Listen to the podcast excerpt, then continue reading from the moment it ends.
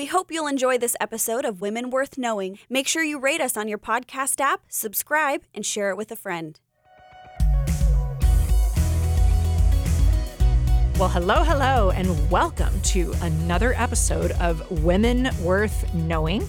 My name is Jasmine Allnut, and I'm here with Cheryl Brodersen. yes, Isn't that interesting how we have to say our own names? I know, but It's we like- just yeah. I, well, in case they don't know, I Right, mean, right. somebody's got to say it. I guess I could have it should you. be in our voice. That's right. That way, it's clear to everyone who's talking. All This is- right. so this is Cheryl. That's this is Cheryl talking. And This I is Cheryl, and that's- Jasmine. that's right. Here we are.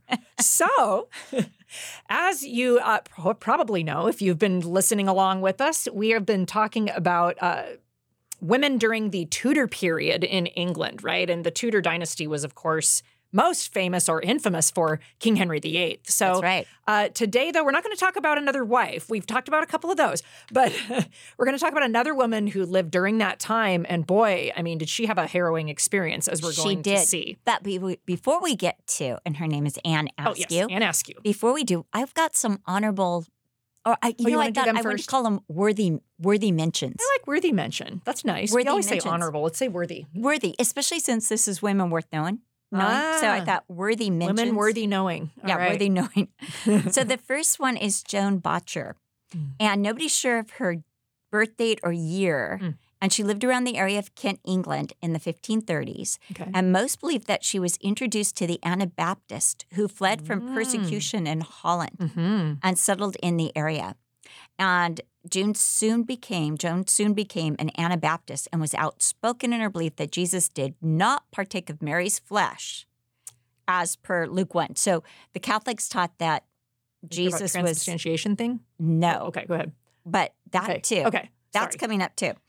But this is about that that she did that Jesus was like they believed Mary's son.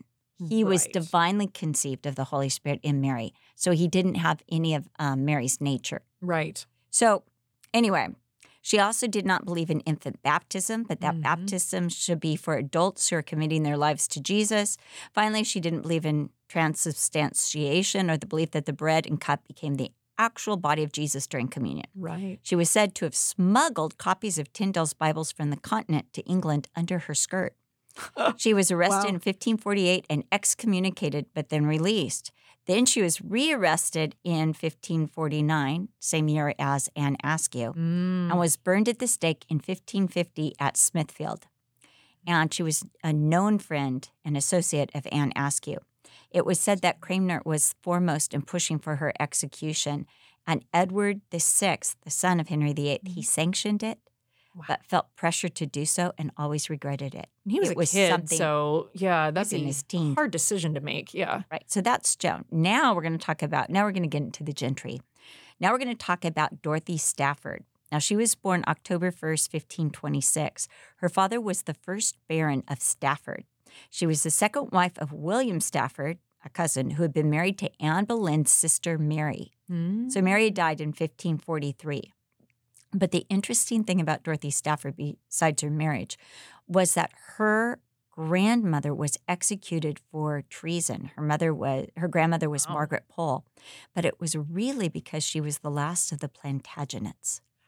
Oh, And right. Henry felt like she was a threat to the throne. the War of the was- Roses, that whole thing. Oh, Exactly. interesting. okay. So it was all trumped up charges. But that was her grandmother. Dorothy herself was a Protestant and known to both Catherine Parr and Askew. So she's friends with both of them. During the reign of Queen Mary, she fled to the continent called the Marian exile. That's when Oh, yeah. we were talking about that before. ran away right Mhm. from Bloody Mary. 800 members of the aristocracy left England to avoid execution by Mary for their That's lot. religious That is a lot of people. That's pretty remarkable. It is. It's like a couple shiploads, right? Yeah. She and her family settled in Switzerland, and this is what's really interesting too. And John Calvin was the godfather to her son. wow. So Connections. when she and her husband, when Eng- when Elizabeth came into power, she and her husband decided to move to back to England, and John Calvin opposed it because he felt like it would ruin their faith. However, it did not. And she returned to be an influence on Elizabeth and served as Elizabeth's mistress of the robes for 40 years. Wow. Isn't that The Lord used her there. That's awesome. Oh, a lot. Now, Anne Calthorpe, or the Countess of Sussex. So she died between the 22nd of August, 1579, and the 28th of March, 1582. Now, how can a person die that many times or in that? The answer is There have been a few people like that. Yeah. nobody knows. We don't know. Nobody knows, but she was an English courtier. She was the second wife of Henry Radcliffe, second Earl of Sussex, who divorced her in 1555 on the grounds of her alleged bigamous marriage to Sir Edward Knivet and her unnatural and unkind character. They were trumped up charges. yeah, that's well. She served as a lady in waiting to the household of the queen consort, Catherine Parr, who you know, who was the sixth wife of Henry VIII. She also shared her reformed beliefs with Catherine Parr. She was implicated in the heresy of Anne Askew in 1552. The, so that would have been like Anne's first arrest, not the later ones. And she was sent to the Tower of London for having practiced sorcery and having made treasonous prophecies. So her husband did that to her. Hmm. On November 27th, 1542, her husband succeeded as the second Earl of Sussex, and from that date onward, she was styled Countess of Sussex. He also became the 11th Baron of Fitzwalter and the second Viscount Fitzwalter. So, this is why he has so much prestige. Mm. In 1543, she went to court as a lady in waiting to the Queen, whose reformed beliefs she shared. She was one of the Queen's ladies personally named by Anne Askew's interrogators. They asked Anne, Do you know Hmm. The Countess of Sussex? Oh. She was questioned by a commission for errors in scripture. Her marriage to Radcliffe was not successful, as I mentioned before, and they differed on religious issues. Between 1547 and 1549, they separated after he expelled her from their home, accusing her of having entered into a bigamous marriage with Sir Edward Knivet. In a letter written by Anne to her mother, she alleged that Radcliffe had thrown her out of his house without money, men, women, or meat, and no more than two velvet gowns. Can you imagine? No more than two. Oh wow, geez, poor thing. Yes. In September 1552, she was released five and a half months after her arrest, following the accession of Mary I to the uh, English throne. Isn't that interesting? Wow. So she was actually saved by Mary coming to the throne rather than executed. Wow. Anne then Wild. fled to the continent to avoid persecution for Protestant beliefs. In her absence, Radcliffe had a bill introduced in Parliament against the adulterous living of the late Countess of Sussex. it didn't pass. Good. The following year, Radcliffe attempted to disown her sons, their sons together, and have them ruled illegitimate. This also failed. In 1555, he tried again with yet another bill, this time to prevent her from enjoying her dowry or joint rights. Uh, that did pass. And he really had it in for her. Mhm. Good He described Anne as having been unnatural and unkind, and they divorced on November 13th, 1555. But shortly after Radcliffe's death in February 1557, she returned to England. In his will, Radcliffe styled her as an unkind wife. There it is again. By April of that same year, she was a prisoner in the fleet. The following year, a bill of parliament settled the matter of her, her jointure. And in 1559, she married, secondly, Andrew Wyse, a former royal officer in Ireland. Their marriage is confirmed by the patent rolls of chancery in Ireland. So she died in Ireland, but she Hmm. was highly known for her Protestant views and in the court of Catherine Parr. Wow. Now we're going to get to Joan Denny. Um, her maiden name was Champernowne. Um, she's also known as Lady Denny. This woman is so precious. Aw. Her family was very close to the Parr family. Her father was Sir Philip Carew. She favored the reformed views and was known for her great beauty. She first joined the court as a maid of honor for Catherine of Aragon, and perhaps she met Maud Parr, Catherine's mother, while they were both in Catherine of Aragon's Court. court together. Yeah. Mhm. She married Anthony Denny in 1538. Her husband, Sir Denny, was a favorite of King Henry VIII. Joan was said to have protected the persecuted reformers residing in Cornwall. Mm. She was also one of the women that Gardiner was trying to implicate through the Mm. trial of Anne Askew. She secretly sent money to Anne Askew while Anne lingered in the Tower of London. Wow. After the death of Henry VIII, Joan retired from court duty. However, Catherine Parr sent Princess Elizabeth to live with her old friend after Elizabeth and Thomas Seymour were caught in a dalliance. In a dalliance. I love the phrasing. I know. She died in 1553. And now, Wow. this one is really interesting because we mentioned Catherine Willoughby or the Duchess of Suffolk Hmm. um, earlier. She was the daughter of the 11th Baron William Willoughby, who was married to Mary Salinas. Do you know who Mary Salinas was? No. Get this. She was Catherine of Aragon's lady in waiting. She was also Mm. Spanish and had come over with Catherine of Aragon, accompa- accompanied her. when Strong she- Catholic, I imagine. Okay. well, interestingly enough, Mary had come from Spain as Catherine's companion and friend. So Catherine Willoughby was named after Catherine of Aragon by her mother, Mary Salinas, who ah. was Catherine of Aragon's Yes. closest friend. Yeah. Now, her father, Baron Willoughby, took ill and died when Catherine was only seven. She was his only heir and therefore inherited a vast fortune. She was left to the care of Henry VIII, who sold his wardship to his brother in law, Charles Brandon. He had been married to Henry VIII's sister, Mary. So, Mary had been his first wife. Charles was also the first Duke of Suffolk. And for a time, Catherine was engaged to Mary Tudor and Charles Brandon's son, Henry. So, Henry was in line for this Henry So many Henrys and was, Marys. yes, and everyone was an Henry. Yeah. This Henry was in line for the throne, Oh. Intriguing. but he died. And when his mother Mary died, Charles Brandon decided to marry the young heiress himself. Like, you know, yeah. Hey. my sons aren't available. I think I'll do it. He was 49 at the time and she was 14, Yikes. albeit the marriage was said to be a very, very happy one. Wow. Sometime during her marriage to Charles, the Duchess came to embrace Protestantism. Nobody Mm. quite knows. It could have been under the influence of Catherine Parr, her brother William Parr. Anyway, the Duchess of Suffolk was noted for her wit, her sharp tongue, and devotion to learning.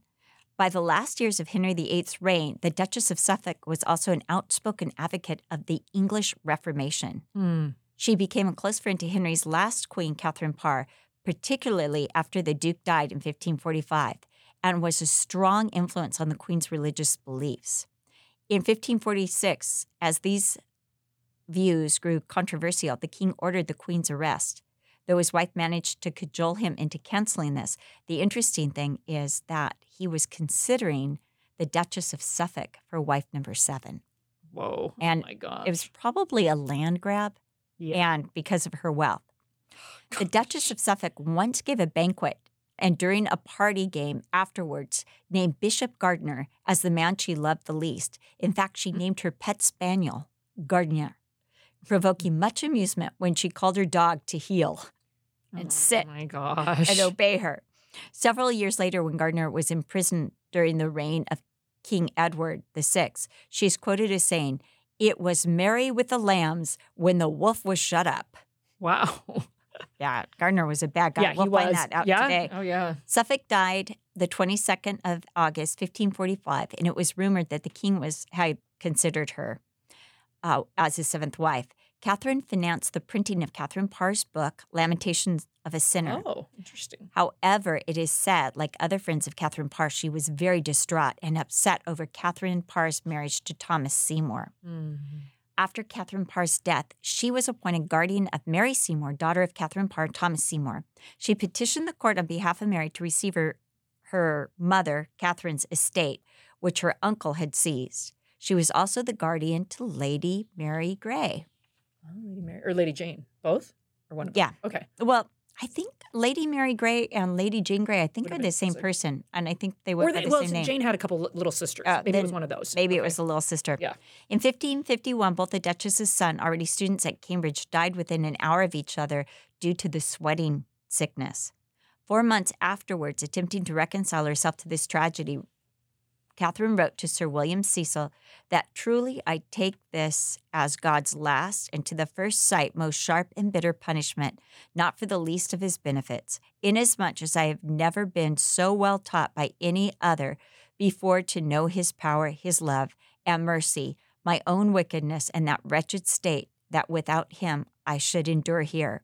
In recovering from this misfortune and its severe test of her faith, Catherine built a new life. In this period, she employed Hugh Latimer as her chaplain. Mm. She married her second husband, a member of her household. Uh, he was a servant.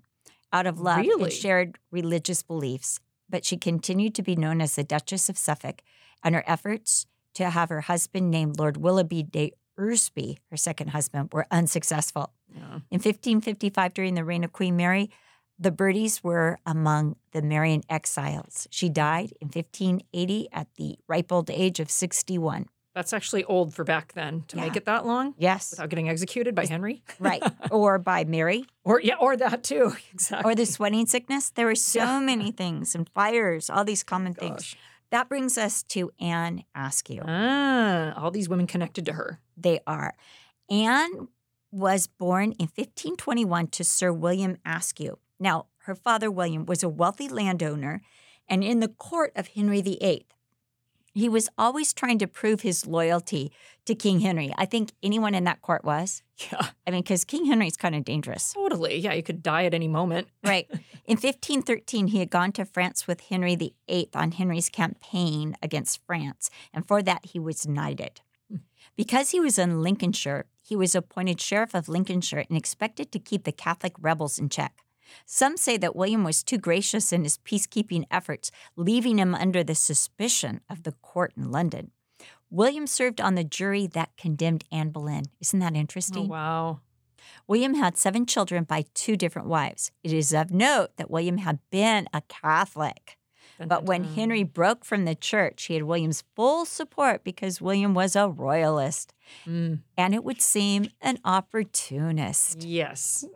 Anne was the fourth child by his first marriage and his second daughter. So by his first marriage, he had two girls and two boys.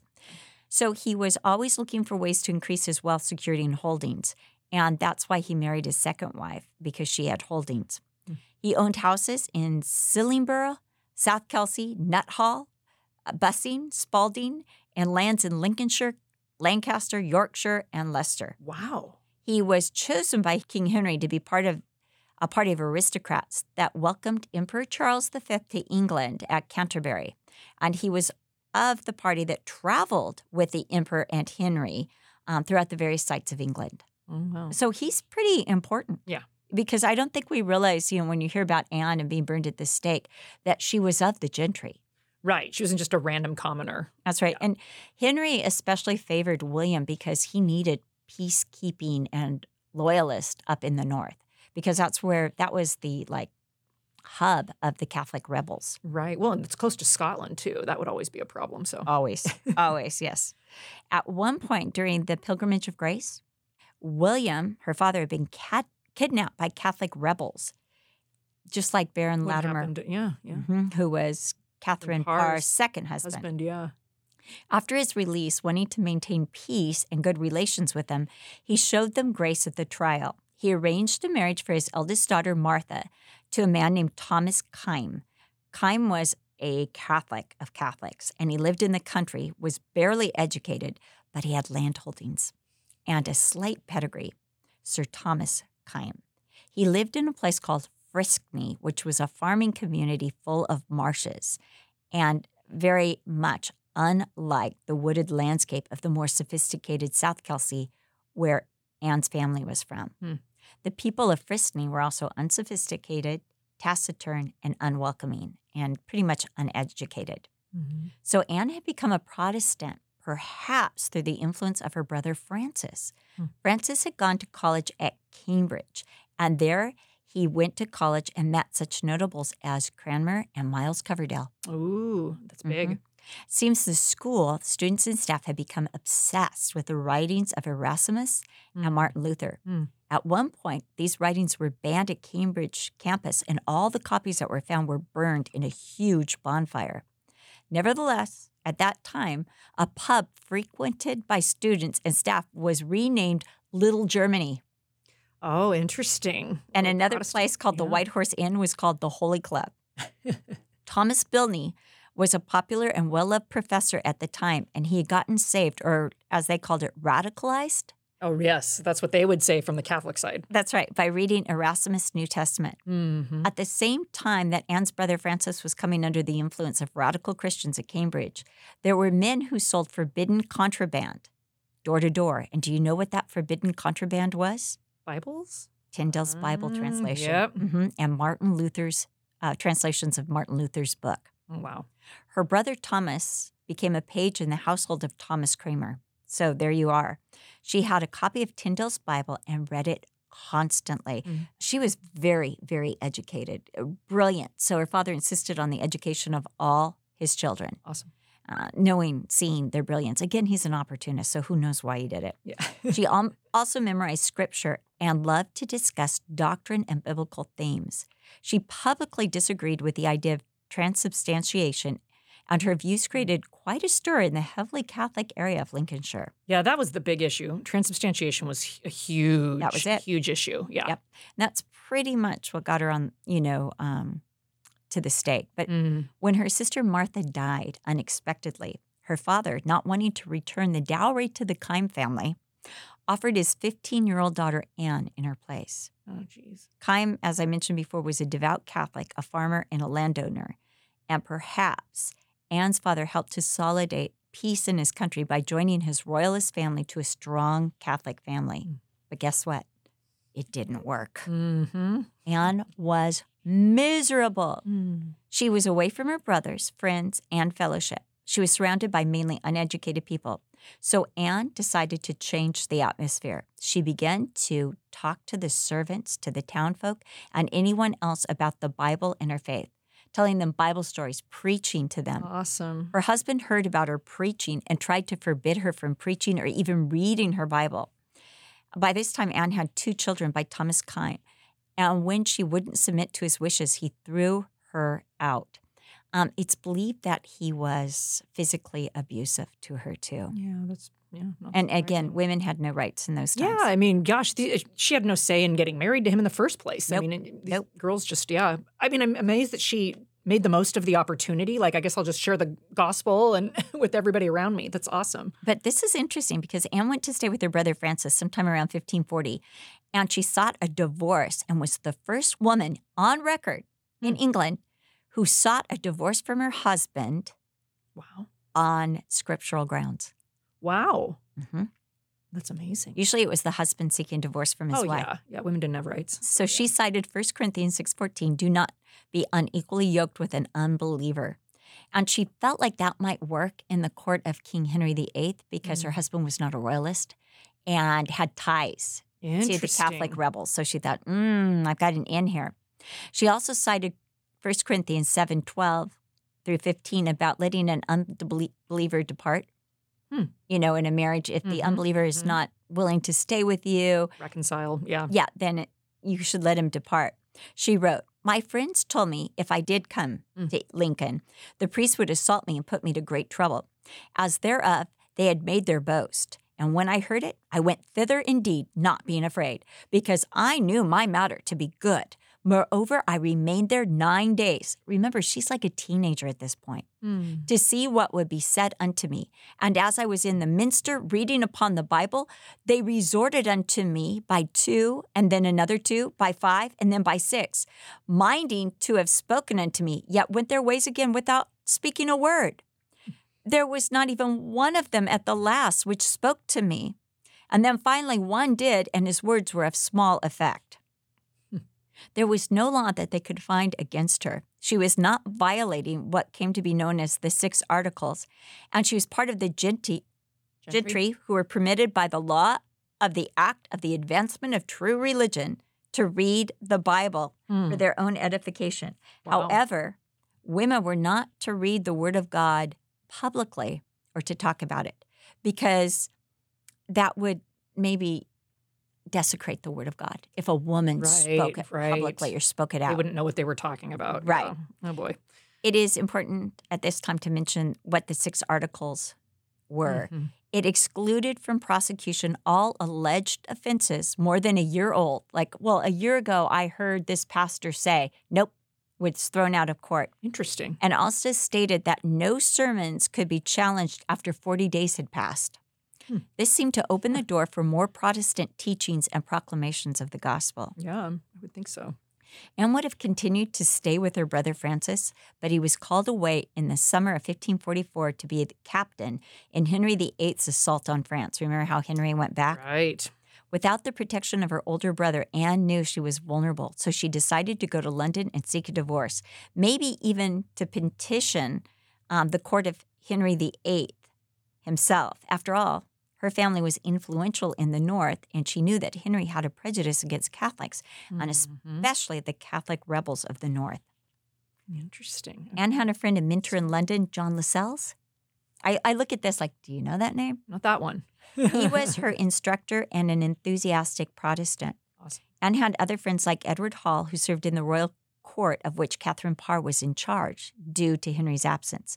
So Anne lived for a year in London, seemingly without any trouble. However, she did place a petition with the bishop's court about her divorce, but this was a lengthy process. And while she waited, she took her maiden name Askew because it had greater prestige in London, among other things. Interesting. And it was known to the royal court because her brother had served in the royal court. when she was probably okay too, because Catherine was kind of holding down the fort right while That's Henry right. was gone. So right. there's Protestant sympathy there. That Mhm. helped. But her father had been a good friend of Henry VIII, There's that too. and yeah. her brother had served in France and was serving in France. So the name Askew had, smart. Wow, she was really very wise in the way she yes, negotiated. absolutely. And she also had many friends and um, listened to a lot of notable Protestants while she was in Mm. London. She was said to have had a lively and engaging personality. She was also well dressed, well educated, and had fine breeding. Mm. She became a favorite among the Protestants for her gospeling or bold proclamation of the gospel. I mean, she just did not back down. Right, even though women weren't allowed. It's like, well, and she knew the articles of faith. She had a quick wit and she knew her Bible well. Mm. It was said that she could quote a scripture on just about any topic that came up in conversation. Wow. She was not afraid of confrontation or authority. She expressed her opinion freely to priests, bishops, canon lawyers, and doctors of theology. And again, she knew what her rights were as a woman, and her rights were according to the six articles. So she knew those acts. yeah, very smart. Mm-hmm. And So, however, it was this open candor that brought her under the suspicion of the authorities. Hmm. She was arrested in March 1544 with two others Joan Sawtry, the wife of a London merchant, and Thomas Lukin, a servant of a justice of the King's Bench. And she was tried by what was called the Quest at Guildhall for speaking against the sacrament. Hmm. No witnesses came forward against them, and they were all found not guilty by, and now I quote Anne, 12 honest and substantial men of the city of London. Hmm. However, one of those who witnessed the proceedings and knew that she was petitioning the court for a divorce was a man named Master Wadlow. And he took an instant dislike to Anne. He just did not like her. She seemed brazen, and the fact that she was a woman seeking a divorce, he thought she would set a terrible precedence in London and Hmm. especially England. So he got lodging near her residence and began to spy on her in order to Whoa. collect evidence against her, especially to see if she had any contact with any of the members of Catherine Parr's court. Oh, creepy. hmm Because there were those, Gardiner, especially, who Mhm. thought Catherine Parr was exerting too great an influence in the royal court and most notably toward the king. Anne lived near the temple close to Westminster in the Inns of Court, and that's exactly where Master Wadlow got his lodgings. Hmm. And that's all I'm going to do for today. Ooh, We're gonna have to tell go to part simmering two. here. Oh Yes, yeah. Oh yes. yeah. Oh my goodness. It's quite a bit. So um, Anne is, is so notable, and there's so much more to her, but I'm going to have to save it for next week. That's okay. It's good to have cliffhangers like this. Yes. Encourage everyone to come back. Right. And we did um, worthy mentions of Mhm. women from Catherine Parr's court, but we want to start having worthy mentions of some of the uh, women and people that you, the listeners, write in. Yes, and we've started. We've done. A, we've started to do a couple of those here and there, and we've got more coming up. And so, uh, sometimes what we might do is conclude an episode with just a little mini bio, mini story that's been sent in. Um, at some point, we might even have somebody else come in and share a, about somebody they know. Yes. So, In fact, got- we're, we, have that, That is a future. that is a plan. Yes. yes, we have that. So that we're even in the the schedule. So we want to thank you. And again, if you have someone worth mentioning, Mm. please write us at Mhm. WWK at cccm.com. That doesn't work. No, not anymore? Nope, it's not working. You have to Oops. go to women at cccm.com and Oh, and then right go to there. the link WWK. Oops. Okay. Well, there you go, folks. That's a good update. I did not realize That's that. right. Brian Perez, I was in studio with him and he tried to do it and didn't work. So it's like, okay, Oh, so my goodness. do Okay. you have it? Women at cccm.com and then go to the link Women Worth Knowing and we'd love to hear from you. There we go. Thank you all for who have persevered and written to us. yes. And you'll hear it. So you got to listen to the next Yes. episodes. keep tuning in. Bye. Bye. Thank you for listening to Women Worth Knowing with Cheryl Brodersen and Jasmine Allnut. For more information on Cheryl, visit CherylBrodersen.com or follow her on Instagram or Facebook. You can also follow Jasmine on Twitter, Instagram, or Facebook. If you think there is a woman worth knowing, we'd love to hear from you.